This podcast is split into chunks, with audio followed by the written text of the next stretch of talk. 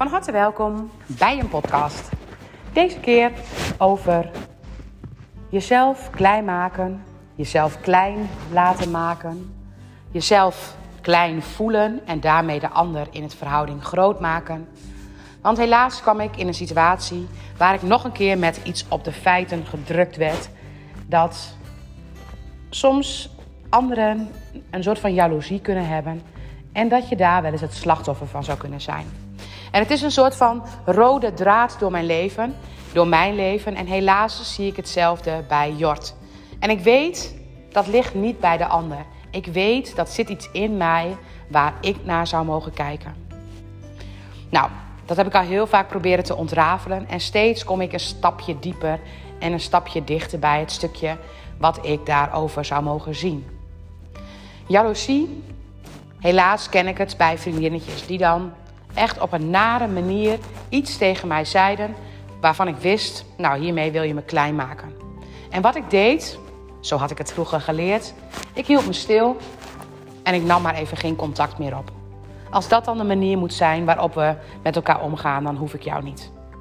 Bijna misschien ook wel een beetje arrogant, maar ik durfde ook niet de confrontatie aan te gaan. Ik durfde niet te vertellen wat iets werkelijk met mij deed. Nou, als een situatie zich dan regelmatig herhaalt, dan weet je eigenlijk, dit is van mezelf. En ik heb het echt al linksom, rechtsom, bovenom, alle kanten op gevoeld. Het komt steeds in mijn leven weer terug in situaties die heel dichtbij zijn en die dan door middel van een opmerking dat ik echt denk, nou, hoezo? Waarom? Of door middel van iets wat ik bij iemand anders hoor en dan is er over mij gesproken op een negatieve manier. En buiten het feit dat ik dat natuurlijk helemaal niet tof vind, heb ik er steeds naar gekeken en heb ik er ook iets in gevoeld en mee gedaan. Maar helaas is dat blijkbaar nog niet alles. Want ook mijn zoon is in eenzelfde situatie. Was in eenzelfde situatie, maar werd ook gisteren nog weer geconfronteerd met iets dat je echt denkt: hè, hoe dan? Hoe dan dat je als vrienden, want het zijn gewoon vrienden en het zijn bij mij ook steeds vrienden, zo iemand naar beneden kunt halen om jezelf blijkbaar beter te voelen. Dus iets posten of iets vertellen wat zo simpel is dat je dat gaat vertellen. Want als je het, um, nou, als je bijvoorbeeld iets negatiefs over iemand wil zeggen, dan kan dat, dan mag dat als je dat heel graag wil. Maar het moment dat je dat doet terwijl je zelf eigenlijk nog veel meer verhalen te vertellen. Dat er veel meer verhalen over jou zou kunnen vertellen wat negatief is. Dan wat er over bijvoorbeeld Jort verteld wordt. Dan kan ik daar met mijn verstand niet zo goed bij en dan begrijp ik het niet zo goed. Maar wat was het verhaal? Want ik hoef helemaal niet in detail te treden en dat wil ik eigenlijk ook helemaal niet. Maar wat voor mij belangrijk is, ik word dan geraakt en Jort wordt ook echt intens verdrietig. En hetgeen wat ik dan zeg, wees maar de wijste. Hou je maar stil. Het is echt ongelooflijk simpel. Maar dat is wat ik zelf ook steeds heb gedaan en ik kom er niet doorheen. Maar wie in mijn systeem heeft zo'n onrecht meegemaakt en waar in ons systeem is dat aan de hand geweest? En opeens klikte vanmorgen weer een kwartje. En ik dacht, hier moet ik over gaan praten, dit moet ik vertellen. En ik vind het nog steeds een beetje ingewikkeld wat ik daar dan precies mee moet, maar het mag er wel rugbaarheid aan geven. Want mijn oma, waar ik naar vernoemd ben, was dement. Haar laatste jaren was ze echt absoluut niet helder. En ik ken haar ook eigenlijk niet anders dan dat ze niet helemaal helder was. Ik denk dat iemand die dement is, dat hij eigenlijk zoveel nog te verteren heeft, dat er nog zoveel verwerkt zou mogen worden, wat ik bij oma ook heel goed kan voorstellen. Want die heeft best wel pittige dingen in haar leven meegemaakt, met name ook ten aanzien van haar kinderen dat ik me kan voorstellen dat hij niet alles in haar leven verwerkt heeft. Alsof er, als je dan dement bent, toch een andere plaat aangeraakt mag worden. En dat er dingen verwerkt zouden mogen worden. Mijn oma zat in een tehuis in Delfzijl. En in dat tehuis was ze de persoon die, de, nou ik denk vrijwel de meeste bezoek kreeg. Want mijn opa kwam elke dag, wel volgens mij wel twee keer. En hij maakte altijd iets lekkers voor oma klaar. Hij haalde iets uit de tuin, pureerde iets en hij voerde haar dat, zodat hij elke keer bracht hij iets voor haar mee. Wat een liefde. En ik denk ook werkelijk dat die liefde er op die manier was. de mensen die om mijn oma heen waren op diezelfde afdeling, die de meeste bezoek kregen, dat zijn uiteindelijk de mensen geweest die zomaar overleden. Waarna, gelukkig nadat mijn opa ook overleden was, ze erachter kwamen dat er één zuster dat deed. Dat één zuster met insuline deze mensen om het leven bracht. En mijn oma was één van die mensen. En dan zou je denken, nou, daar kan ik me wel iets bij voorstellen. Want als je toch zo dement bent en je kunt helemaal niks meer, wat voor leven heb je dan? Maar ze bracht niet de mensen om het leven die er heel slecht aan toe waren en die nooit bezoek kregen. Ze bracht de mensen om het leven die juist wel bezoek kregen en die juist wel liefde kregen. En haar motief bleek ook. Zij kreeg zelf zo weinig liefde dat ze niet kon begrijpen dat iemand die dan zo was, nog meer liefde verdiende dan dat zij dat kreeg. Dus het was iets zieks in haar hoofd. En daar was mijn oma het slachtoffer van. De jaloezie die deze zuster had ten opzichte van mijn oma, dat is de reden dat mijn oma om het leven is gebracht, samen met nog tien andere mensen. Zelf, het was in 1996 is dat geloof ik aan het licht gekomen. Zelf heb ik, hebben mijn ouders me daar denk ik voor gespaard om dat echt heel diepgaand te voelen. En ik had met mijn moeder er vandaag over en ik had ook het idee dat mijn ouders daarin ook een houding aannamen. Ze waren geraakt en ze waren verdrietig. En misschien, mijn moeder zei, ik voelde me ook heel erg machteloos. Want wat nog het meest bizarre is, waarschijnlijk werkt ze nu gewoon alweer in de zorg. Ze heeft wel straf gehad, maar het was niet zo heel veel straf. Op een of andere manier was het ook niet nodig om haar heel veel straf daarvoor te gaan geven. Maar hoe dan?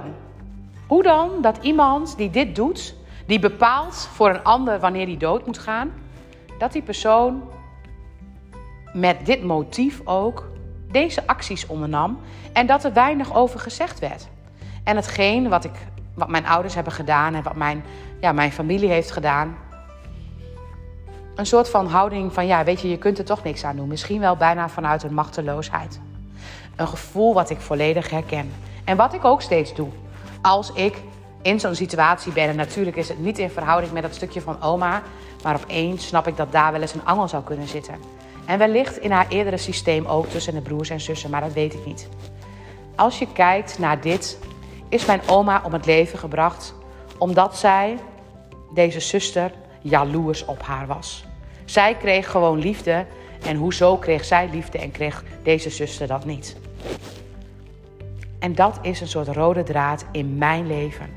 En ik denk een rode draad misschien ook wel in Jotse leven. Want hij bedoelt het zo supergoed voor zijn vriendjes. Hij zou dit op deze manier niet doen. En elke keer wordt hij weer met het deksel op de neus gegooid. En elke keer zeg ik hem, wees maar de verstandigste. Houd je maar stil. Maar nu weet ik, de houding die wij aannemen om te zorgen zeg maar, dat we stil kunnen blijven. Om de houding die we aannemen om te zorgen zeg maar, dat we dus niet op de bühne hoeven te gaan daarvoor. Dat is angst. Wees maar de verstandigste. Of eigenlijk, doe maar een stap terug. Maar eigenlijk mag je best zeggen hoe verdrietig je daarvan bent. Hoe machteloos je je voelt. Dat zo iemand zoiets kan doen en dat die dus beslist over het leven van iemand anders. En dat daarmee het stukje um, onrecht een soort van teniet gedaan wordt, een soort van klein gemaakt wordt. Ik dacht, ik ga er een podcast over opnemen. Ik ga een podcast opnemen over dat waar ik nu tegenaan loop. En ik ga daar woorden aan geven. Woorden aangeven hoe boos ik eigenlijk ben. Dat iemand zoiets mag besluiten. En dat we dat dan ook allemaal maar goed vinden. En dat zo'n zo'n um, systeem dus dusdanig werkt dat deze vrouw, dat je er niet op kunt vertrouwen dat deze vrouw een passende straf krijgt. Ja, ze heeft een strafje gekregen, maar ze werkt wellicht weer in de zorg. Dus wellicht is jouw vader of moeder nu in handen van deze vrouw. Deze vrouw die dit bewust heeft gedaan. En Nee, ik bedoel daar niet mee te zeggen dat er dan nog een mega straf overheen moest. Maar wat ik wel bedoel te zeggen, ik mag daar uiting aan geven. Ik mag dat benoemen. Ik probeer alles wat van mezelf is te refereren daarnaar. Maar wat ik heb geleerd is om mezelf stil te houden. Om eigenlijk mezelf daarin Ik denk grootste handelen, maar eigenlijk maak ik mezelf klein. En als ik mijzelf klein maak, dan mag een ander mij ook klein maken, want dat is de trilling die ik dan uitstraal. Wat als ik eens ga staan voor dat wat ik daarvan vind? Dat ik mijn mening mag uiten. Of dat voor iemand anders is, dat mag ik loslaten, want daar gaat het niet over. Ik uit mijn mening.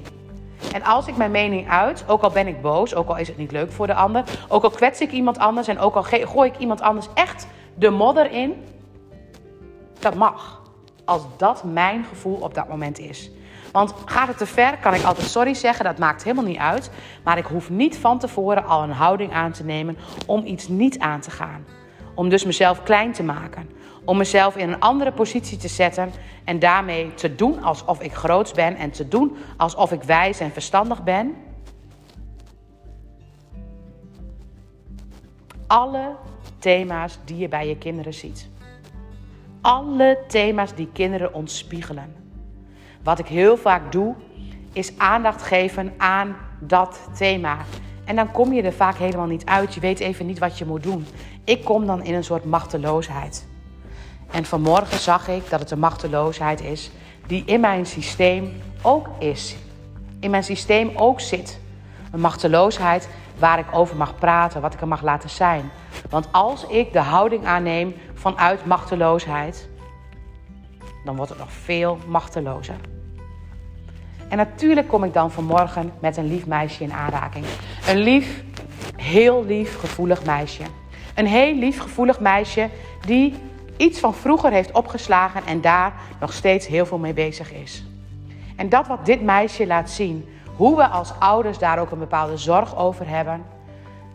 Het moment dat we voor het meisje gaan zorgen door dat deel in onszelf te gaan voelen, ontspant het. En het ontspande echt split second. Een kleine mini EMDR was de manier om er gelijk een andere lading op te geven. En eigenlijk is dat ook wat ik nu door middel van deze boodschap in probeer te spreken. Ik hoef er niet meer mee te doen dan dat. Maar ik mag weten dat het machteloze gevoel wat ik gisteren even kreeg toen Jort in deze situatie was, dat machteloze gevoel mag ik in mezelf gaan voelen. En dat machteloze gevoel, dat is gekoppeld aan allemaal situaties in mijn systeem. Waaronder de situatie waarbij mijn oma door jaloezie om het leven is gebracht. Jaloezie, wat me soms achtervolgt en waar ik heel verdrietig van word. Maar waar ik niet zozeer heel verdrietig van hoef te worden, waar ik ook gewoon boos over mag zijn. Gewoon boos. Hoe simpel is dat? Dat jij iemand anders probeert klein te maken om jezelf wat groter te gaan voelen. En ik weet, dat zit ook in het systeem van die persoon. En ik weet, daar zit heel veel verdriet en narigheid. Maar dat is niet van mij. Ik hoef alleen maar de situatie waar ik tegenaan loop voor mezelf te helen. Dankjewel voor het luisteren.